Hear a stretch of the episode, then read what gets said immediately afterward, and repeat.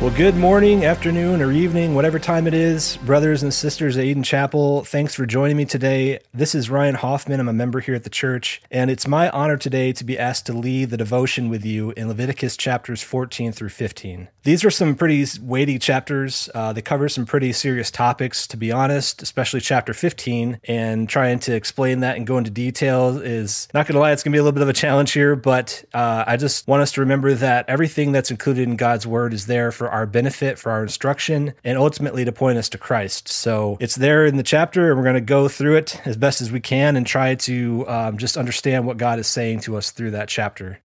Reading through Leviticus, uh, it can feel like there's just so much there, so many instructions and rituals and things. And, you know, we see a lot of these ceremonial instructions in these chapters, a lot of these external things that God wanted the people of Israel to do. What we need to remember is that ultimately these things were to point out that they were unholy or unclean before a righteous holy God. So for them it was to it was to show them their need to be cleansed before a holy God. For us, ultimately, it is for us to look back at these uh, chapters and, and what was going on here as the same thing. This is this is a picture of how unclean we are before God and how we need to be brought into a right relationship with Him, and we can't do that on our own. Jesus ultimately is the one who offers himself for us as a perfect sacrifice and mediates on our behalf as our great high priest. So it helps us to read these chapters with that perfect ending in mind so we understand the true meaning of these texts. So, continuing from chapter 13, where it's talking about how to determine someone has leprosy, chapter 14 is talking about how the priest goes through the process of cleansing the leper from his leprosy. We see that in order to do this, this has to be done so that the man can be brought back into covenant community with God. The leper is brought before the priest for examination. If it's determined that he has leprosy, then there's this whole procedure. First, there have to be birds that are sacrificed. There's one of them is sacrificed. It's slain and its blood is applied to another bird, which is let go, kind of like a scapegoat. And then that blood gets applied to the leper, kind of as a way of like atonement, right? This is a way to cleanse the leper. And then after that, he's sprinkled with the blood. He's pronounced clean. He has to go through the whole process of washing his clothes, shaving off his hair, bathing in water and all that stuff, and he can be clean. He can come back into the camp, but then he has to go through another the process after seven days of washing, cleaning, shaving his hair. And then finally, he's declared clean. At that point, there have to be some offerings made for him. On the eighth day, it says two male lambs without defect and a female lamb without defect are to be brought, along with some flour, along with some oil. And then there's this whole system of offerings again. There's a sin offering, a grain offering, a burnt offering. All these things need to be done for the leper on his behalf. During the guilt offering, the lamb is slaughtered at the place of the sanctuary, and then the priest takes some of the blood and some of the oil and he anoints the leper with it to make atonement on his behalf before the Lord. So it's like giving us this picture of the blood being used as this ceremonially, this thing that cleans the leper that makes atonement for him. And if he can't afford what is required for the offerings, he's allowed to bring a little bit less. He's allowed to substitute one of the lambs, I think, with turtle doves. And it's just, it's there for him if he doesn't have enough to bring for the offering. But he has to go through the whole process of the different offerings made for atonement and for sin offering and burnt offering and everything. Now, verses 33 through 57 are talking about in the future when they finally get into the land of Canaan and they have their own houses and permanent dwellings, what to do when they find a mark of leprosy in their house. In verse 33, it says, The Lord spoke to Moses and Aaron, saying, When you come into the land of Canaan, which I give you for possession, and I put a case of leprous disease in a house in the land of your possession, then he who owns the house shall come and tell the priest, There seems to me to be some case of disease in my house. I wanted to focus on verse 34 because it says that God says, When I put a mark of leprosy in your house. And the question is why? You know, we often don't like to think of God as bringing disaster or plague, but we just saw in Exodus that God brought all those plagues on Egypt. And even the last plague, the death of the firstborn, that even applied to Israel as well. They had to put the blood on their doorposts for the death angel to pass over them, right? That's the Passover. And then we also see in the Old Testament where God uses pagan nations and he brings them to conquer Israel and to bring them into captivity. And that's all done as a way to discipline them and to bring them back to him, to set their mind on him, right? So I think here we have to remember that God is sovereign, that God uses secondary means. In this instance, he's saying, you know, when you're in the land, when you're disobeying and there's like this disobedience and you're turning away from me, when I put a mark of leprosy in your house, this is how you deal with it. And this is how you are brought back into a covenant relationship with me. So in these verses, we see that there's a whole process again for determining whether there's leprosy in the house. If there is, the priest has to examine whatever this is. You know, maybe it's mold or some type of disease that's found in the walls of the house. If it goes deeper than like the plaster, if it's found to be spread throughout the whole house, at some point they eventually have to have the whole house torn down and then like thrown outside and they have to start over. But if they find that that mark of leprosy or whatever that is, it's only like surface deep and they're able to cleanse it, they go through the whole ritual, they can repair it with new stones and new plaster. Then again, the priest is able to go through a whole ceremony of declaring that house clean again. And then the people inside that house has to have to go through a ceremony as well to become considered clean again. They go through the whole rituals. They go through the ritual with the birds and everything. And then after that's done, atonement is made even for the house, and then it's declared clean. And the end of the chapter here says, This is the law for any case of leprous disease, for an itch, for leprous disease in a garment or in a house, and for a swelling or an eruption or a spot to show when it is unclean and when it is clean. This is the law for leprous disease.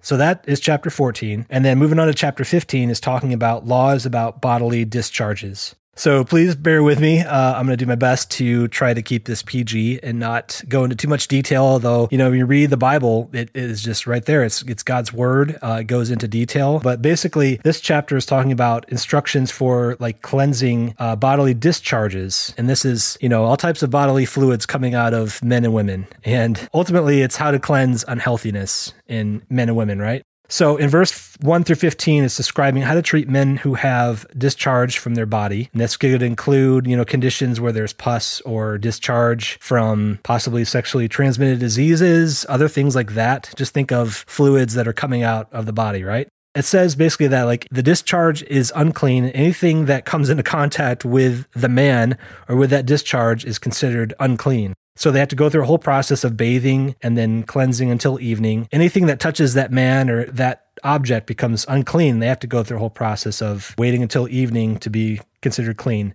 And then there's a whole process of that. Once he's considered clean, once he's cleansed, he has to wait seven days, wash his clothes, bathe, and then he's considered clean. Again, he has to go through a whole process of sacrifice turtle doves or pigeons. He has to go before the Lord, the tent of meeting, and then the priest sacrifices one of them as a sin offering and the other one for a burnt offering. Atonement is made by the priest on behalf of the man. That's kind of the prescription for declaring the man clean again after that discharge. So verses 16 through 18 talk about when a man has an emission. So I'll let you guys read that and determine what that's talking about, but essentially the same thing. You know, when he when that happens, he has to bathe and remain unclean until evening. Anything touched by that is considered unclean, it has to be washed and then remain unclean until the evening. It talks about, you know, even after physical relations, both the man and the woman have to bathe in water and be unclean until evening. Uh, verse 19 through 24 if a woman has a discharge, it's her time of the month and it's blood. She has to remain in, unclean in menstrual impurity for seven days, similar to the man. Everything that comes into contact with her in that period has to be washed and remain unclean until evening. And it says if a man lies with her during that period and it gets on him, then he's unclean for seven days, right? So it's covering all the bases here uh, 25 through 30. If a woman has a discharge and it's not her time of the month, or it's a discharge beyond that period, it's to be treated as if she's still in her time of impurity and she's unclean. The same thing. Everything that comes into contact with her is considered unclean, and then she has to bathe, or the person affected by her has to bathe as well and be unclean until the evening. So the same thing as with the man, with these different scenarios, you know, the woman or the man, they have to count off seven days. They got to wash and then they go to the priest and then he offers one dove or pigeon for the sin offering and the other for a burnt offering. And then the priest makes atonement on behalf of the woman before the Lord and then she is declared clean again. So to wrap up chapter 15, it says, Thus shall you keep the people of Israel separate from their uncleanness, lest they die in their uncleanness by defiling my tabernacle that is in their midst. And the last few verses here just kind of sum up the whole chapter again. It's telling us how the men and women can become considered clean again after they've gone through this whole process. So I know that was a lot to cover and go over, but I think that for us, when we read these chapters, we probably think, you know, how are they even able to follow all this? You know, we have trouble sometimes following simple stuff that our doctor tells us, right? It's like there's so much in here for them to go through this whole process. And I think for us, we need to remember that it's included here for our benefit. And none of this is there by accident. God has a purpose for this, right? Ultimately, I think it's showing us that we think that we're clean we can approach God in our own strength and our own presence. And God is saying, no, you, you need to be cleansed before you can come to me. So I think there are some things that we can look at for application here. First, in chapter 15, 31, again, God tells them the reason of all of this is so that the people will not die because of their uncleanness before God. Remember, his presence is coming down in their midst at the tent of meeting. And all of this is to show them that they are not clean before him. They need to be clean so that they can go before him and be considered clean again. And this just shows them their sin. It shows them their lack and their need before a holy God. This shows us how serious he is about sin and how serious it is that God cannot be in the presence of sin or defilement because his pure holiness would destroy them. So this is not telling us that like God would be corrupted by their sin. No, this is telling them that they would be destroyed by his holiness if they don't go through this process that he gives to them. For us, it is a picture of the consequence of our sin and how that can spread to corrupt other people. There's a commentary by Matthew Henry. He says that this signified the contagion of sin, the danger we are in of being polluted by conversing with those that are polluted polluted, and the need we have with the utmost circumspection to save ourselves from this untoward generation. So, you know, these conditions, it's kind of like a picture for us of our sin and how they can spread and, and, affect other people and corrupt them. So it's like this is how their sin was dealt with. It's a picture to us of how we need to deal with our sin through confession and through forgiveness. This should point us to recall that Jesus is our true representative before God. In the Gospels, we see that Jesus is not corrupted by touching the lepers and by healing them, nor is he corrupted by the woman with the issue of blood who touches, who reaches out and touches him for healing. He's not corrupted. Instead, healing healing flows from Jesus to the afflicted, for he is God with us.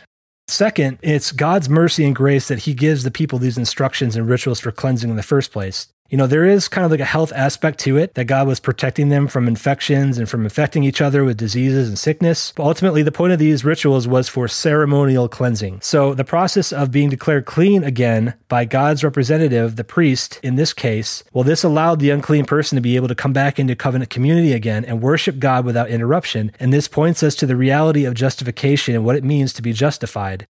God declares his children righteous and justified, not because of what we have done, but because of what he has done in our behalf. The priest is foreshadowing this in his role in making atonement for the unclean person and declaring them clean again. So the rituals that are performed and the animals that are sacrificed on behalf of the unclean person, for us, that points us to the work of Jesus being sacrificed as a perfect sacrifice for us in order to make us clean. And finally, for the Israelites who were given all of these instructions and rituals and things that God required of them, it pointed them to long for the promised one who would one day deliver them completely from sin, Jesus. It's also for our instruction when we look back at this, so we can see now the beauty of what God had accomplished in sending Jesus for us. Think of the weight of the system, right? All the blood, all the sacrifices, all the offerings are meant to point the people of God to look outside of themselves for the cure to their sin. They couldn't hope to do all of this perfectly. So God had even built into this sacrifices and offerings for accidental uncleanness and sin, right? It was all a reminder of his perfect standard of holiness, and that at some point there had to be a perfect satisfaction of it. And of course, we know that Jesus is our great high priest. He's the mediator of a new covenant. The book of Hebrews, chapter 9, is perfect to read after these chapters in Leviticus, as it shows us the meaning of the ceremonial cleansing, how it was meant to cleanse outwardly only, and how that Jesus offered himself unblemished to God once for all time for his people to clean them inwardly, finally and perfectly. So if you read Hebrews 9, 22 through 28, it'll explain all of that. These rituals were copies and shadows of what Jesus was going to come and do perfectly once for all time. He is our final perfect atonement. And now, for those who are in Jesus Christ, we don't need to adhere to these ceremonial rituals because Jesus has cleansed us perfectly, and through him we are able to draw near to God with a clean and pure conscience. So praise God for that. That should give us so much joy that Jesus is our perfect sacrifice and that he has made atonement for us that is perfect and has no need to be offered again and again. Well, thank you for sticking with me, guys. I know that was a lot to cover, but I just want to remind us that we need to read the Old Testament with the end in mind that Jesus is the ultimate and final fulfillment of all these different rituals and ceremonies and promises. So let's pray and ask God to bless our time together.